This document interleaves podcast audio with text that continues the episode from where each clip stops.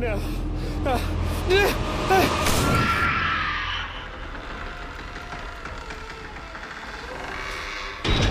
Welcome to the My Haunt Life podcast.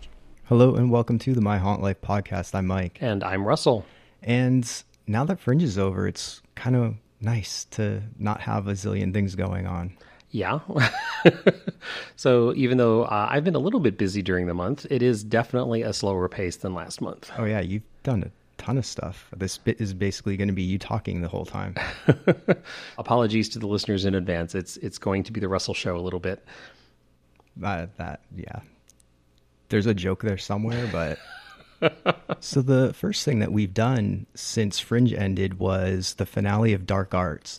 Dark Arts was a trilogy uh, with two immersive experiences and then a traditional play that happened at Fringe Fest. And that was written by our friend Larry, who we met in Tension and is now participating in Lust. He's living up the plant life. And in the prelude, it was a immersive experience where we met two of the characters and then the we got to see a little bit of their background. So the show Dark Arts that Fringe, the traditional play, made a little bit more sense. And now this is the finale of the aftermath of what happened at Fringe. Yeah, actually. Yeah, that was exactly it. nice job. There you go. yeah, it's it's a really unique experience. The fact that there were two immersive experiences surrounding a traditional proscenium play. Uh, I thought that was a really unique approach, and the play worked on its own. You didn't need the the you know the prelude and the finale, but the depth that they added, I thought, was really really nice. Oh, definitely. It, and it, it's cool for that extra that some people may have wanted, you know, just to see more character development and get inside their head a little bit. And also, I thought it was very interesting, and and like this is something which you know, it, it's we've talked on this podcast a couple of times about how formats are changing. You know, immersive theater is, you know, where are the boundaries and how much do you interact, et cetera. I thought this was a really interesting experiment along those lines and the fact that you did interact. The prelude was heavily based on information you provided on your own life. And, you know, we talked about that in podcast. I was surprised by that. I think you were too.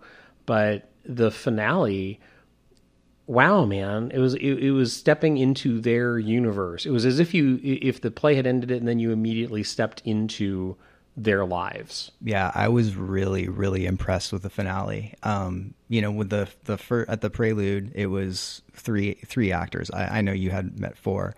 Um but in this one this was the, you're right. This was a world. You know you walk into a hotel lobby you're greeted by uh, their new employee morgan and then you know, I had a conversation with the reporter, and then I spoke with two other people that gave you seeds of information that you could have planted when you met with Andy and or Lindsay.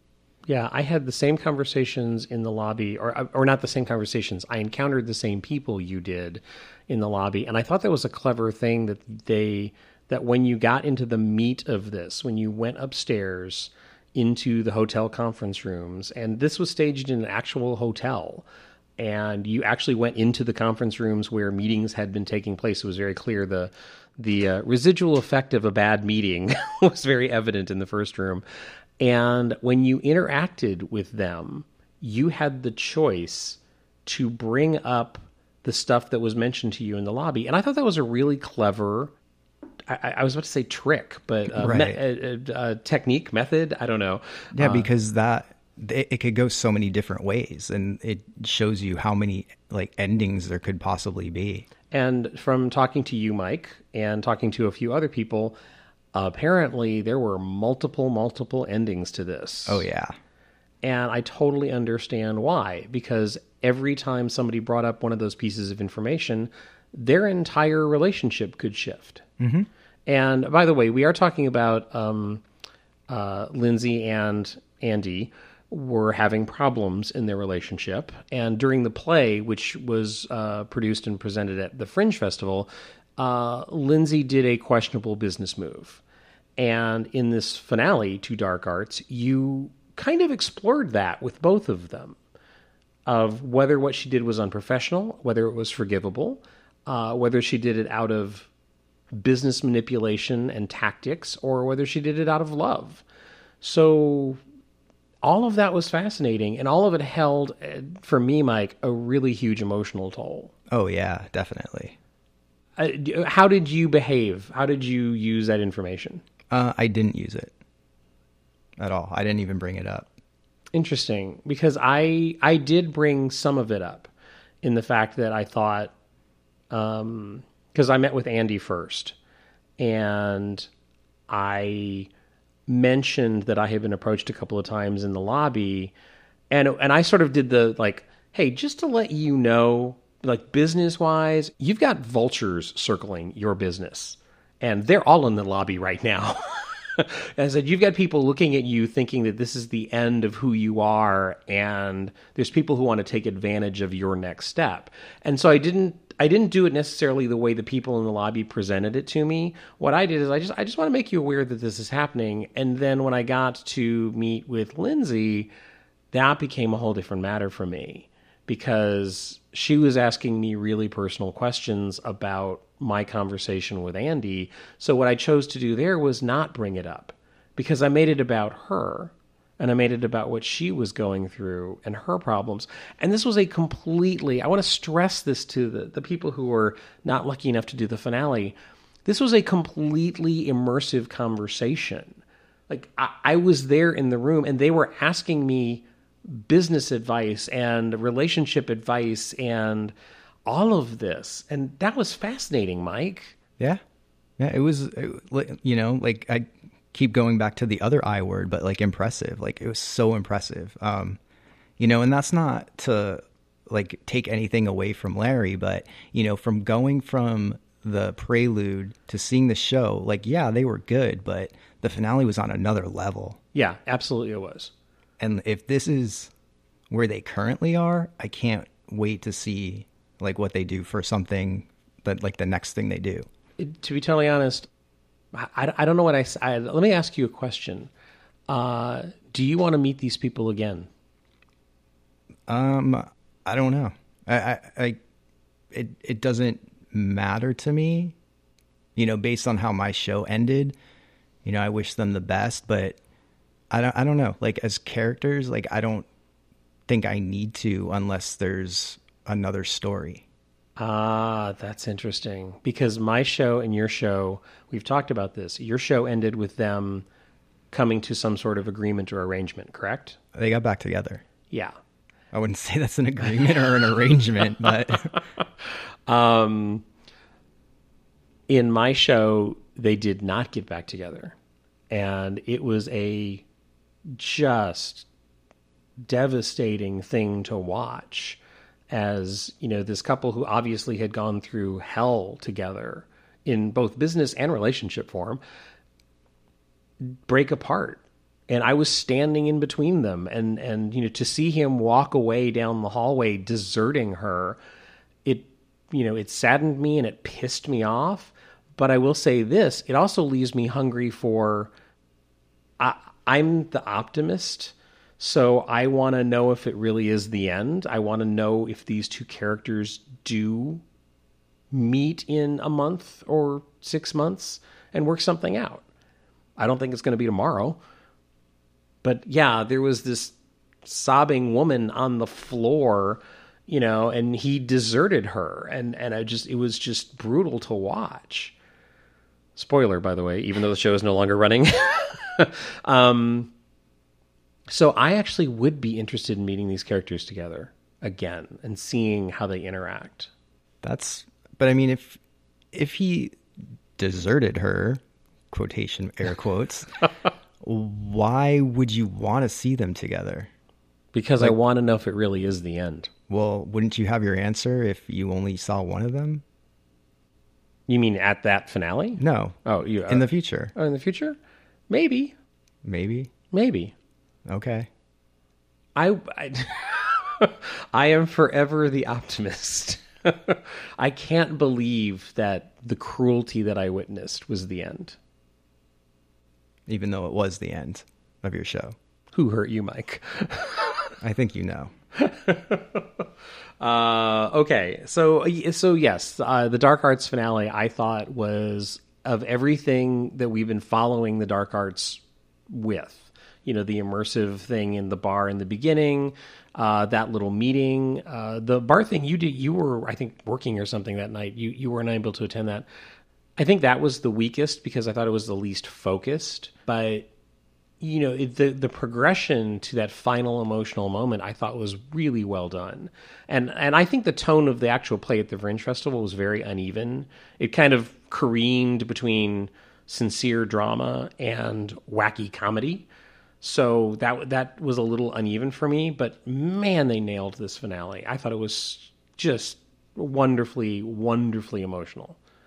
Yeah, I agree. I definitely want to see something next from these guys. Yeah.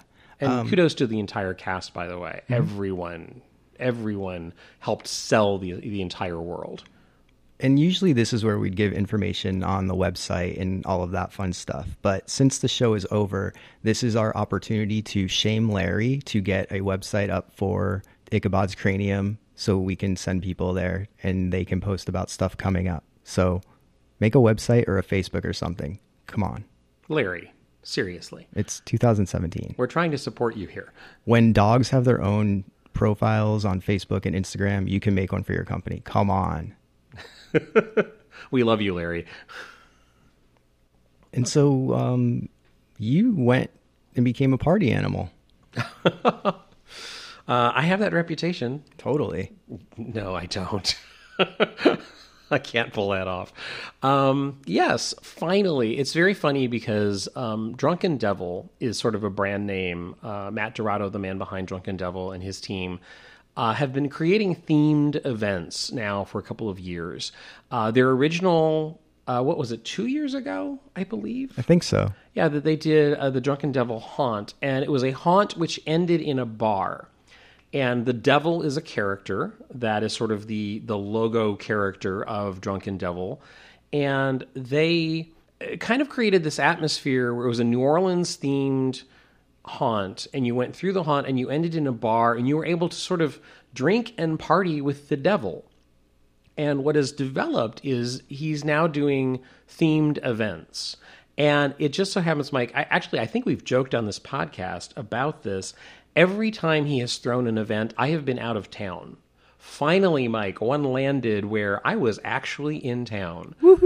So the name of this particular event was Curse of the Jungle Drums, and it promised a tiki themed party with immersive theater elements, with burlesque and magicians performing, and a band.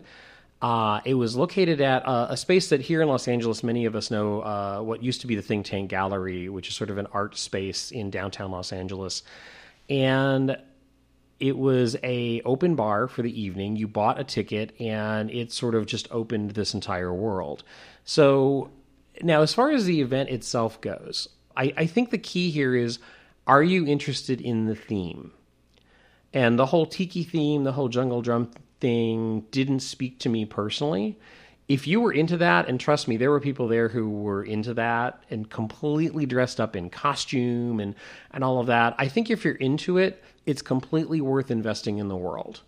I think that's the key with the Drunken Devil for me in the future will be does the theme interest me?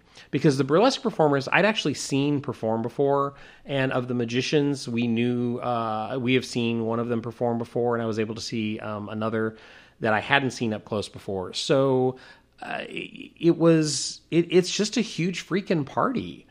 So with a certain theme. Now, the immersive theater elements, I think, worked fairly well if you were aware of them. And I think if you probably bought into this, you were aware of them. I walked in and immediately, uh, the first thing I did was I, I, you know, the I went and was going to go get a drink. And in the, the line, waiting to get a drink, uh, this man turned around and he had a bullet hole in his forehead. And the theme, the mythology that they had set up is that this tiki themed bar, uh, a haunted idol had been brought into the premises and had driven patrons mad, and that they had killed each other and they'd all died. And this party was being held after that event. So this man had been shot in the head, supposedly during that, you know, crazy incident where everyone went insane. Uh, so he told me his backstory. I believe, oh, I hope I got his character's name right. Antonio, I believe was his name. He introduced me to a woman whose throat had been slit. And so you have these sort of undead characters roaming around in the party. And if you spend a couple minutes with them, Mike, they would give you their backstory. They would tell you who they were and what they hap- what they happened to be doing there that night. And I um, I thought it was really interesting, and I thought it was a really nice piece. I don't know if this was preset or was improv, Mike, but I got in a conversation where the character I just mentioned was an actor, and he introduced me to his lady friend, who was an actress, and they started riffing on the work that they had done together and what motion pictures they had appeared together, and the they were so on point with the titles. They were coming up with all of these titles and sequel titles and prequel titles. It was actually really, really funny. And I don't know if that was, it felt completely original and improvised. And if it was, wow, they were, they, they were on it. It was really enjoyable. And I, I have to point to my favorite interaction was uh, a character named Grace who pulled me aside. And this I thought was a fascinating story she was actually a suicide. And she had come upon the scene after all of the death and destruction had happened. And because of a situation that she was in, she had actually committed suicide. And her suicide was sort of hidden among the death and destruction of this event. And I thought that was a really touching, sad moment. And she she told me about her brother that she had left behind and and you know was worried about him. So it was this really touching, beautiful moment in the middle of this weird party. And she had pulled me aside into this really quiet corner to tell me the story. And I thought that was, for me, that was like the loveliest moment of the night for me. Was like I got this really intimate, sad story, and so that you know, so like that was the event. Was sort of that was the structure of the whole night. Um, so there were a lot of pluses there, and I think if you were into the theme, that's great. Like I think it was worth the ticket price. The the downside of this for me is I'm not that much of a drinker. So an open bar, I don't get my money's worth. Right. It's it's just a like cost and effect thing with me. Uh the immersive theater elements weren't massive or huge. The performers fine, but like I said, I in this particular case I'd seen them most of them before. So it was a mixed bag for me personally, even though I thought the evening completely was a success for Drunken Devil. They delivered exactly what they said they were going to deliver. So I think for me in the future, it will be if they offer something, whether I go or not will be completely based on how interesting is the theme for me. So, I because I, I, I, think this was a really successful event for them. There were hundreds of people there, by the way, Mike. Oh wow, that's yeah, awesome! It was packed. Uh, the the uh, another downside for me, and this is just a personal taste thing, the band was deafening. And so what I noticed is there were there was like the band was in a center space area, and I noticed that the two outlying areas were extremely crowded most of the night because it was people trying to get away from the loud noise to talk. So, but that's kind of like on the acoustics of the space that they were in and there was a really dark corner in the very very back of this and i and actually that was where grace took me to tell me her story.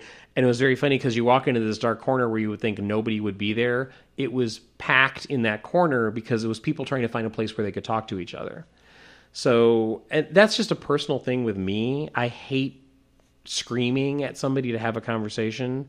And if you were in that center room everything was deafening so there were people trying to adjust to that around the space. And also, uh, there was a noise complaint and the police were called. Wow. So the party actually got shut down a little bit early. And my confusion over that, I never learned quite exactly what happened. But this is an industrial, uh, pardon me, an industrial ish area in downtown Los Angeles, right? Yeah. So the when we found out like like suddenly all the lights went on and there were people with flashlights ushering us out and and when we learned later, it's like, oh, the police actually had gotten a noise complaint. It was like, wow, in the middle of that area in downtown LA? Yeah, that's strange. It, it seemed very, very odd. And the concern would be Think Tank is such a, or formerly Think Tank, I don't know what you call that space now. Um, if if that event can't hold late night, loud, raucous events, if that venue can't ho- host that type of event, I'm not sure what the future of that event is because it's such a great space for that.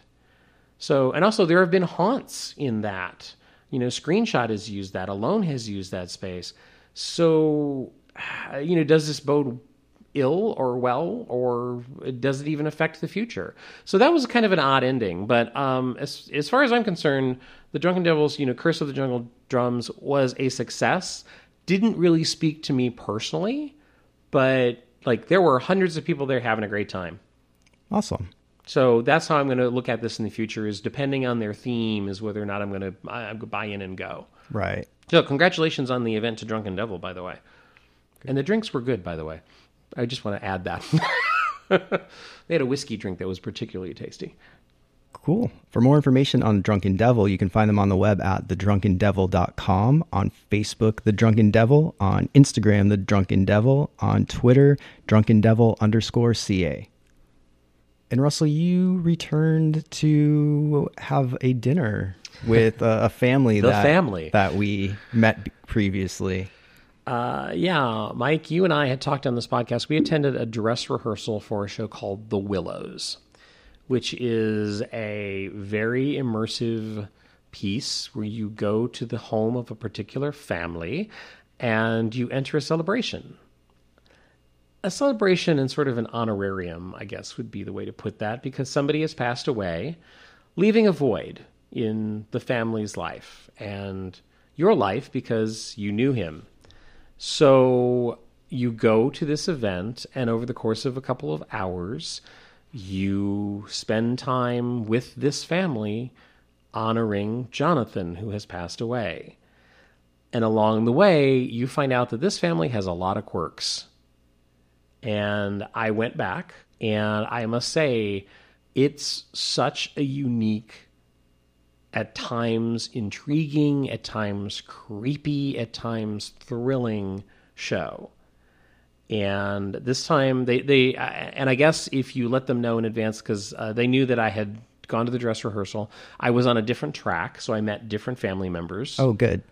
and I saw more of the house this time too, which was interesting. And I learned more about the.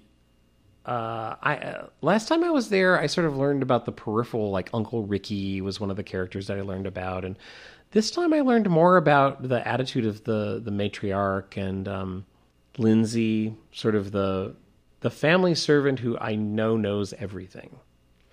And I gotta say, Mike, this this was worth the return trip. Oh, that's awesome. Yeah, this was it was much creepier for me this time. And I will say that there was um, one sequence in particular where uh, I was taken upstairs with a couple of other people with one of the more childlike characters, and um, Conrad uh, took us up to his room, and you really caught a glimpse of someone who he's not a bad kid, but he's also not quite right. And to, to kind of see the the layers of that peel away in in such an intimate setting was really interesting. And um, I got to play the game in the back room, which I'd heard about. uh, I didn't go outside and do the outside stuff, which I think you did at the dress rehearsal. Nope. Oh, I thought you went outside at one point there. I went outside, but not just to go into another entrance. Oh, I missed that then. Okay. Uh, so yeah, so there's I found this definitely worth going back. I think they've made the show a bit creepier. I think it ran a bit smoother than at the dress rehearsal, which is totally understandable. Um, I think all of the performances in this show are really rich and powerful. Uh, during the dinner table, I sat next to um, uh, the grieving widow, and let me tell you, she was so raucous and rowdy, and uh, it was it was quite pleasurable interacting with her a couple of times. So definitely, definitely worth returning. And uh, the Willows, I know they've just announced uh, August dates. I don't know if those are sold out yet, but uh, it's a it's a reoccurring show. They uh, announce and they release blocks of tickets, and you just need to get on their mailing list to kind of get the heads up as to when those will be released. So I definitely recommend returning to this, Mike. Definitely. Nice. So I know you said they made it a, a little bit creepier, and but was it the same general story that we saw? Yes, it was the same general story. Cool. And I also want to make one observation. Is like we, you know, Mike and I talk about immersive audiences, and I just want to tell you a kind of a humorous story for me. There was this this guy at the table, like at the beginning of the show, and it's funny because I got to admit I was kind of prejudging him in one way. Okay. he was this really he's a, he was a big guy and uh he seemed a little uncomfortable. And i thought oh that's like he's not he, he's not into it. He's not i wasn't sure what was going on with him and he wasn't really close enough that i could have a conversation with him. So but i just looked at him a couple of times and I, and I thought he was trying to figure out there was a lot going on around him and and he seemed uh he he didn't seem to be engaging a lot. And so he was one of the people that I got led up to Conrad's room with. Boy was I wrong. Like he was so into it. That's awesome. And the thing that, that was really funny was um, I don't want to give away exactly what happened, but Conrad does this really odd sort of like let's pretend moment, and he picked that guy as a partner to kind of go through this conversation. And Mike, oh my God, this guy was awesome. he was so into it, and he he played off of Conrad so well and he was asking questions and bringing points up to Conrad. And I was just watching the whole thing going, wow, I was completely wrong about this guy. He's 100% into this. And I think it was, I, I think it was because also, uh, and I will say this, uh, this house does not have air conditioning that the show is performed in. and boy, did I go on a hot night. Uh, they actually were handing out fans to people because the the warm the the warmth was getting to a lot of people and um, I think that's what was going on was I think just at the table in the beginning I think we were all just getting used to the stuffiness of the house and all of that so but and I saw that guy a couple of times later in the night and and it was just like he's uh, he was so into it and I was just like wow like that was wrong of me to kind of like look at him and go like oh man I like I don't think he's into this I don't know if he's having a good time and he was completely having a good time so I was really happy to see that. Good. Just just an observation where I was wrong about someone. That's never happened before. Hey, So, um, like you said, make sure to get on their mailing list so you know when tickets are on sale. And to do that, you can sign up at creepla.com. Find them on Facebook at Creep Los Angeles and also Instagram and Twitter, Creep Los Angeles. So, while you were at the Willows, some interesting things happened within the lust world. Um, and it was funny because as soon as you got out out of the Willows, it's like, so I just got told everything that happened over the last couple hours. yeah, I walked out of the Willows and and somebody approached me and went like, "Oh my gosh!" In in case you haven't noticed, a lot happened while we were in that show with Lust Experience. Oh wait, hold on. Yes. A lot's happened with the lust experience.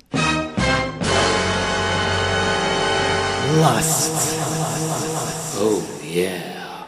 Okay, now now we can really start talking about it. Okay. So yeah, so a couple podcasts ago we mentioned you know, we made a joke. It's like last week three new ARGs started, and, you know, and one of them was the Midnight Commission. And the Midnight Commission had a Facebook and an Instagram, and they were posting ciphers and puzzles. And at one point, they said they gave a date, and uh, I forget exactly what it said, but I think it was like what the first fifteen that solved this get in or Yeah, something. there was a cipher to solve. Okay, so that's that. And also, you were somewhat indirectly involved because they used your voice for something, right? The Midnight Commission was asking questions along the lines of tell us your deepest fears. And if you figured out information, and eventually they just posted a phone number, and people were apparently calling and ask, a- answering these questions.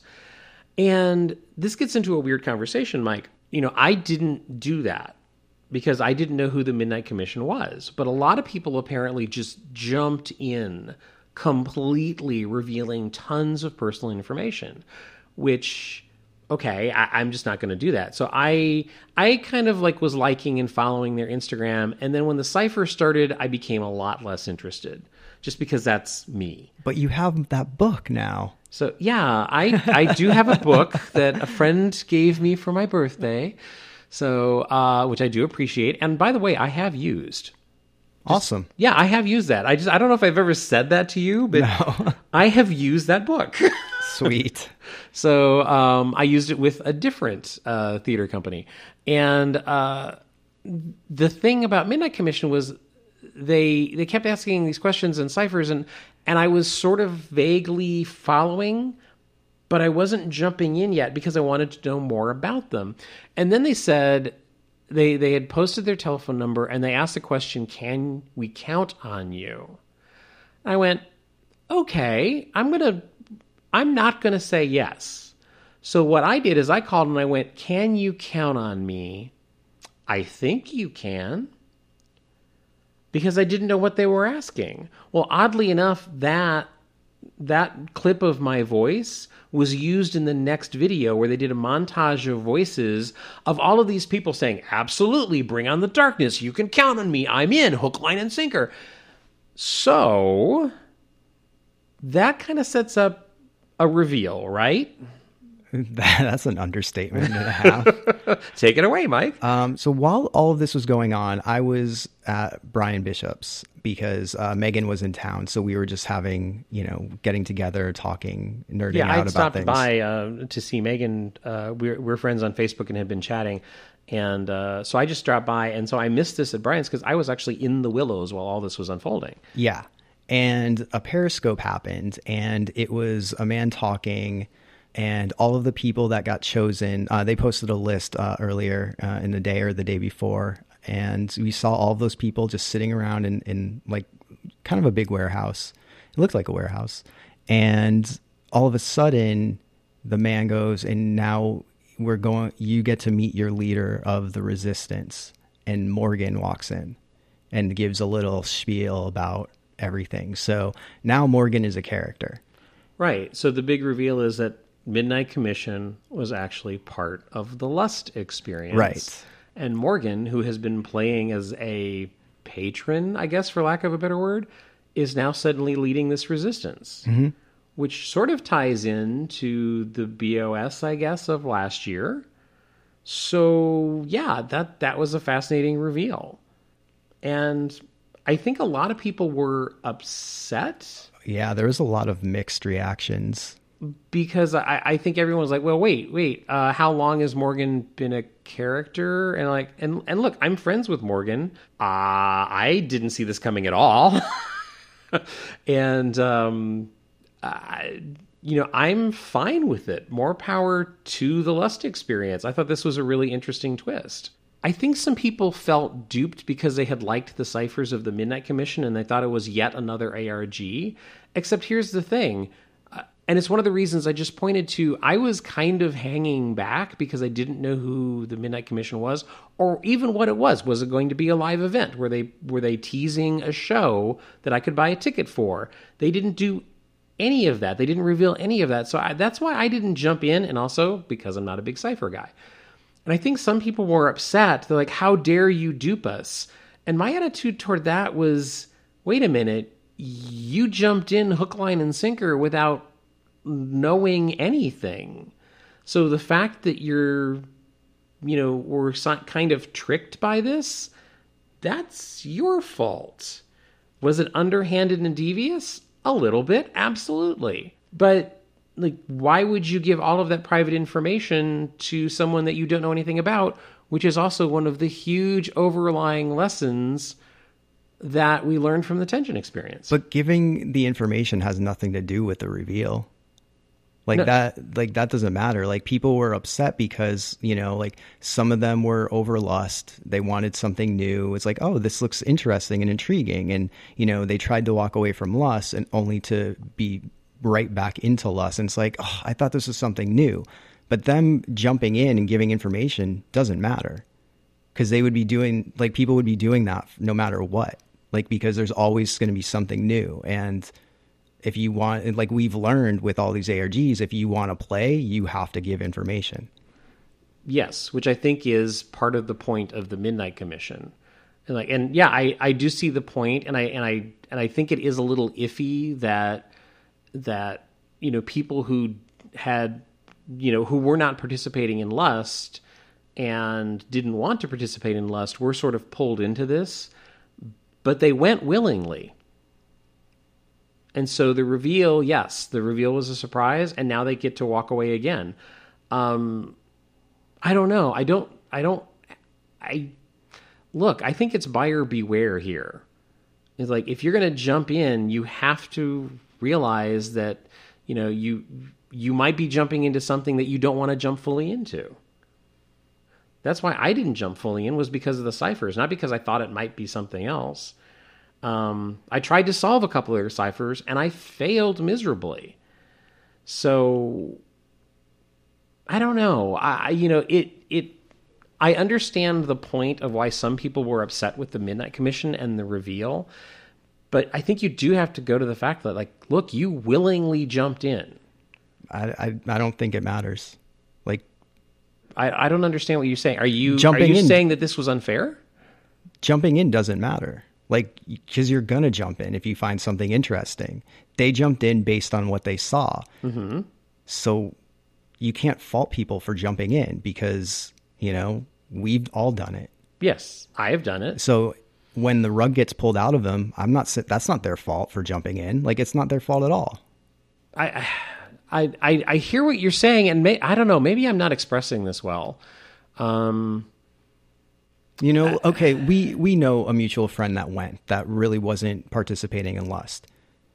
He found Midnight Commission like intriguing. right. How is that his fault for finding something intriguing and going and jumping in and participating? I'm not saying it's anybody's fault. But you just said it's your fault for jumping in and for being when you get upset. I, I'm saying that you don't have the right to be upset by. A, yeah, you do. Okay. You totally do because it's misrepresentation. I do see your point. I do see your point, and yes, I, I think they have a little bit of a right.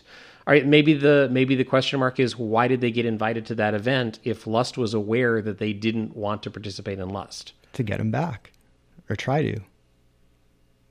I think that's a really questionable tactic if that was Lust's purpose, because I would be completely turned off by that. Right. So yeah, it look, I know that this is a sticky situation, and I'm I'm not saying that those people should be blamed for anything. That's that's not my point. Maybe I expressed this really poorly, but my point is you can't jump in fully and give a whole bunch of information to someone that you have no idea who it is and then if they reveal themselves to be something that you don't want to participate in or someone that you don't like is behind it mm, it's still partially on you because you jumped in But it's not. Yes, Ju- it is. It's not your fault. If okay, if there was like this new thing and you're like, "Wow, this looks really cool. I'm going to sign up." And then you found out someone like you don't like is running it, like you're saying that that's your fault for finding something intriguing even though what you don't like about it is the person running it. no it's it's not my fault at all But that's what you're saying. You're saying it's their fault for jumping in and walking away like upset. No, it it. Wow, am I really this incoherent? no, it's it wouldn't be my fault at all. However, when I found out that like, oh wait, you know what? I didn't like their last show. I'm just going to stop and I'm not going to give them any in- information. Right. And That's, all there is to it. And It's not my fault. but you're saying pe- because people jump in and gave all this information, it's their fault for like walking away because they didn't know enough. No, it's not their fault for walking away. They should walk away if they don't want to participate in lust. Absolutely, they should walk away. Now that they know that the Midnight Commission is part of lust. But you can't be pissed off at being duped. Yes, you can. You totally can. You're the like no, no, I Yeah. disagree with you. I that's fine. Yeah, I mean earlier you admitted you were wrong, so we have that on tape. So we can just replay that. so ah. Because okay, here's the thing. there's a new haunted house and it looks so cool.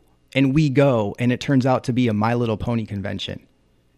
It's misrepresentation. We Completely, have we yeah. have every right to be pissed that it's not what we thought it was. Right. I see that. How is that any different? because the whole point of Midnight Commission was to make the point that people were jumping in fully. Is it? How do you know that though? I don't know Then wh- how are you saying that as the whole point of the Midnight Commission because was that's this? what it seems to be. but that's what it seems to be to you. yes, That's not what it is. okay. you know, I see it as it was a story point, like, you know, for whatever reason. And, you know, because there was, there was talk in the forums about like, you know, copycats and blah, blah, blah. And it, it falls into that, Right. you know, but like, I don't know. We just look at this differently. Yeah, I, you know, I, and and look, I there's a couple of other things out there right now. There's other ARGs that we've mentioned on the show that I am holding back, like the way I did with the Midnight Commission. I'm not jumping in fully. I'm not giving any information, and partially because I've been burned. I mean, you know, go back, what was it, four months ago, that there was a big splash by someone who you had to fill out the questionnaire, and the questionnaire had send us these links that interest you, and you had to point them to things on the internet and all of that. And then come to find out, after lots of people did that, they then made announcements like, oh, you know what, we're not quite ready. And we're having some problems with the show, so it's not going to arrive. And I felt duped by that because they led me to believe that by filling out that application, I could possibly have the chance to participate in something cool. And they weren't even ready. And yet they were gathering all this information. I felt duped by that. And it's one of the reasons I didn't jump into the Midnight Commission. And it's one of the reasons I look at a few of the other things out there right now, and I am not going to jump in and give them a ton of personal information until they prove themselves worthy of my trust. And I think for me, trust is a key word in there. So I, I look, I see both sides of the Midnight Commission thing. I just think people should be a little bit more cautious. Yeah. Well, I don't know, but I'm moving on. We've talked enough about this part. So yeah, and so as as far as the Lust experience goes, uh, a huge plot twist. Uh, there is a resistance movement. Uh, there have been recent shenanigans, which you can read about at the various other uh, like recaps uh, that they are providing, and uh, the story is definitely developing. Yeah. And I'm not done yet. Be- Okay. because as soon as that Periscope ended, you know, I mentioned that was at Brian's, his doorbell starts ringing off the hook. I guess that's the closest thing I can say. Like, it was just like ding, ding, ding, ding, ding, ding, ding, ding.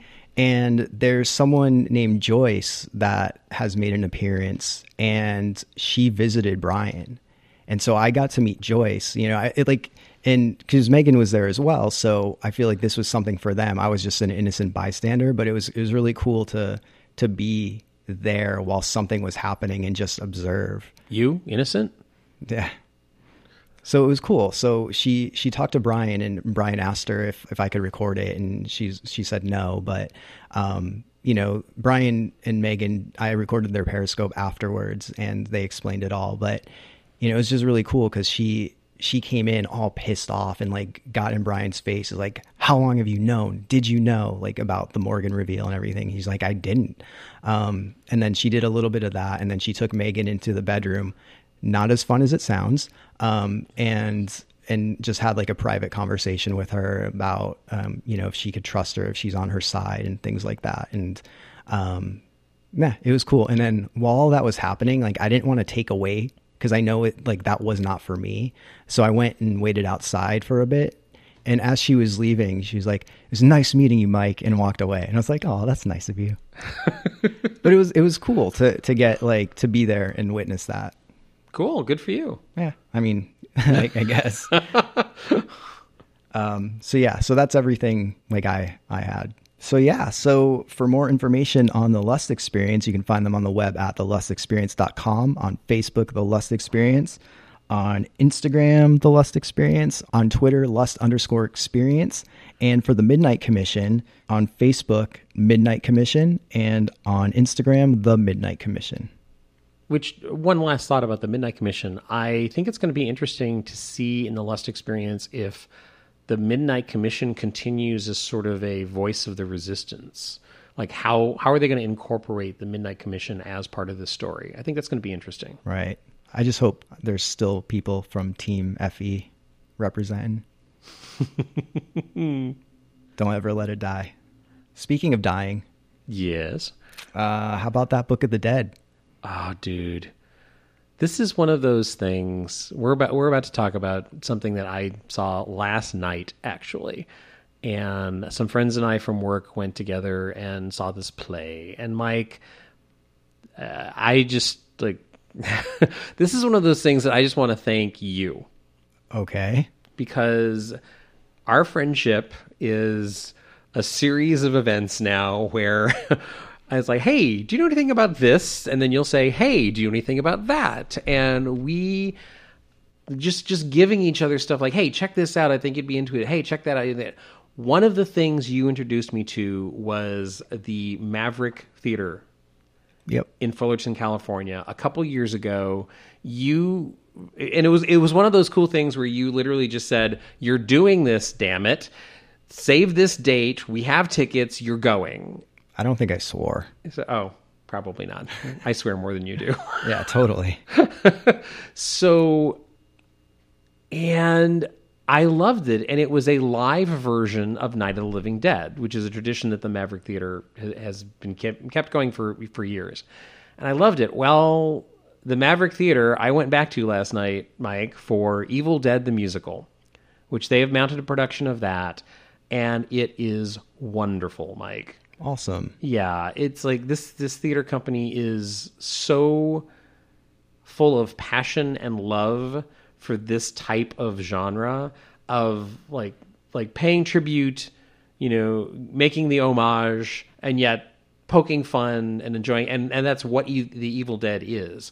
Um so now you and I have seen a version of Evil Dead the musical in Vegas, right? Yes. Okay, so I'm going to draw a couple of comparisons. Uh, this is a better version than is running in Vegas, in my opinion, Oh, awesome. uh, for several reasons. One of the reasons is the Vegas version completely plays on audience reaction, and they play it over the top campy, and they play it as sort of like a black box affair. And what I mean by that, like a black box theater where there there is almost nothing on stage other than the performers. Well, this production at the Maverick is it they have a full set. Uh, it it's a it, they don't. It's definitely a campy version, but they don't overdo it. The the wink wink nod nod nudge nudge sort of attitude is kept in check enough that everyone's in on the joke, but they never ruin the joke by saying we're not taking this seriously. Uh, the cast is wonderful. The cast is like every performance in this cast is pitch perfect as far as nailing the wow, like this is campy, but let's go for it. Uh, this is a wonderful production of Evil Dead the musical. And there is a splatter zone, by the way. Uh, my friends and I were not sitting in it, but it got splattered effectively. And the actors had a lot of fun with that. Uh, uh, the the everything from the props to the handling of the costuming, which in Evil Dead the costuming is definitely part of the humor. Uh, th- this was just a wonderful, wonderful, fun night, man. I just had a blast. That's awesome. Was it in the same area where they had uh, Night of the Living Dead, or was it in that bigger area? No, it's it's the same area. It Cool. was the same theater. Uh, and what Mike is referring to is the theater has sort of like two separate performance spaces, and this was in the traditional performance space. How much splatter was there? Uh, for my taste, there could have been more, Of course. but uh, they they did it very well. They handled it very well. There there was a couple of moments. Uh, in particular, one moment with Jake got like the biggest laugh of the night. I think involving in involving a certain bleeding moment that he had, which almost every cast member has a bleeding moment of some kind uh, in Evil Dead the musical. So, uh, like the band was great, the performances were great, the set is beautiful, uh, small but effective. Um, th- this was just, this is definitely. I've seen now. I think um, one, two, three. I think I've seen four different versions of Evil Dead the musical now.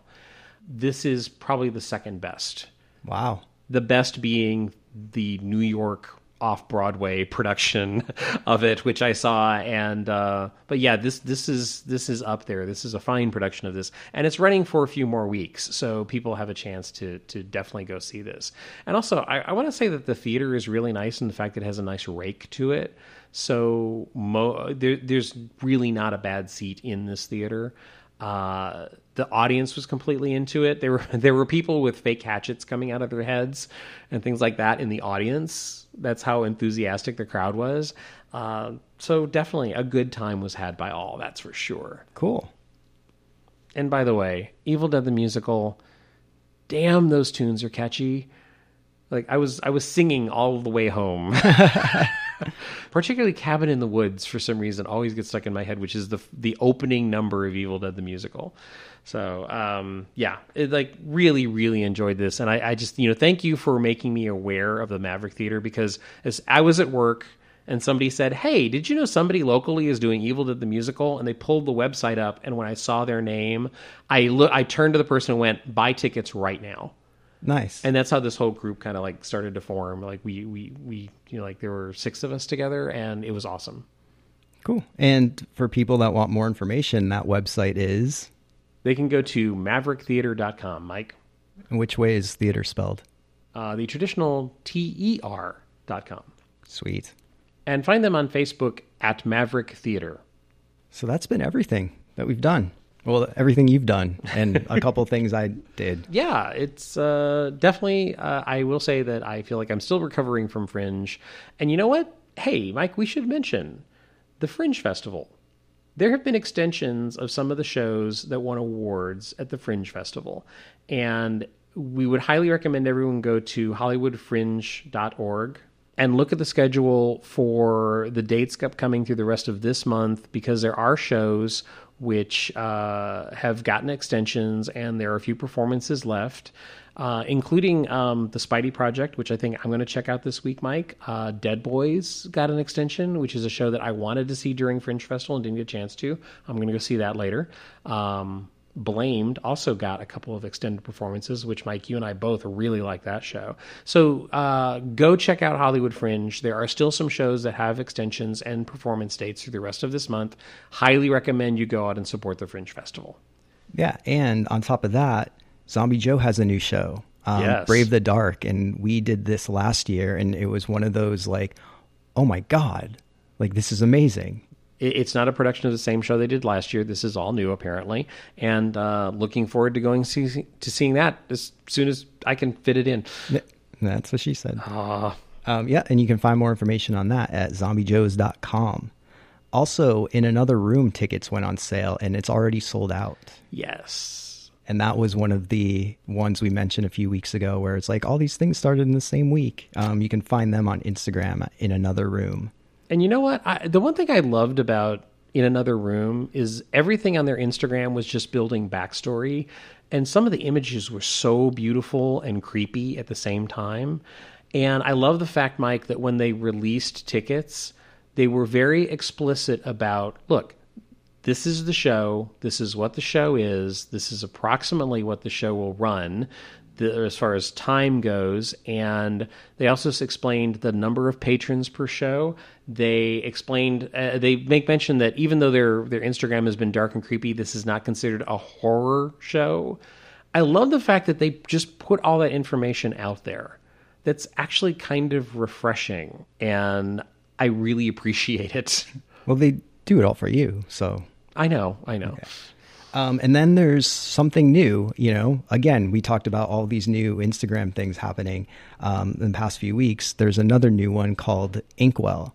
Um, no idea what this is, and it's ink underscore underscore underscore maybe one or two more underscores. Uh, well, um, and they started following us and left us like creepy messages on like old photos. So where there was one word on one photo, another word on another photo, and I don't know. Yeah, weird. I'm not sure what this is, and uh, But it makes me wonder because after the whole Midnight Commission thing, it seems like they took a shot at the Midnight Commission in Lust in one of their posts. They they did because they like posted a shot of the def- definition of resistance or something. And- Yeah. and, uh, so my question is like, why would you do that? Right. Um, so is this a resistance of the resistance and part of lust? You know what I mean? Like, or is it something new where they're just not fans? Right. Which which if if they are not part of lust, I think that was a misstep Yeah.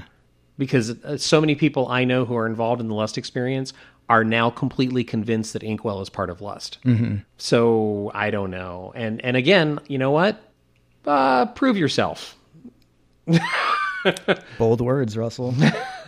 So yeah, that's how I feel. so yeah, that's that's everything. And next week is Midsummer Scream. Week after that, Scare LA. Um, if you see us, come say hi. And I don't know. Yeah, say hi. You sound so indefinite about that. Yeah, well, I don't know. Maybe people hate us, and I w- I don't want to give them the option to to say. So just only one option. Just say hello. So if you're going to be friendly, say hi, is what Mike is saying. And yeah, give Russell hugs. Russell likes hugs. And with that being said, um, Go hug Mike. no, please don't. um, okay, we're gonna end this. Um, if you'd like to reach out to us um, and not give Russell hugs, you can email him at russell at my haunt life with two s's and two l's. You can reach me at mike at myhauntlife.com with two s's and two l's. And you can find us on the web at myhauntlife.com on facebook and all the other social media at myhauntlife with two s's and two l's and you can leave us a message or shoot us a text on the haunt line 515 haunt la and that's with two s's and two l's so thank you for listening We'll see you at the conventions. I'm Mike. And I'm Russell. See ya. Is this conversation coherent? hmm I think so.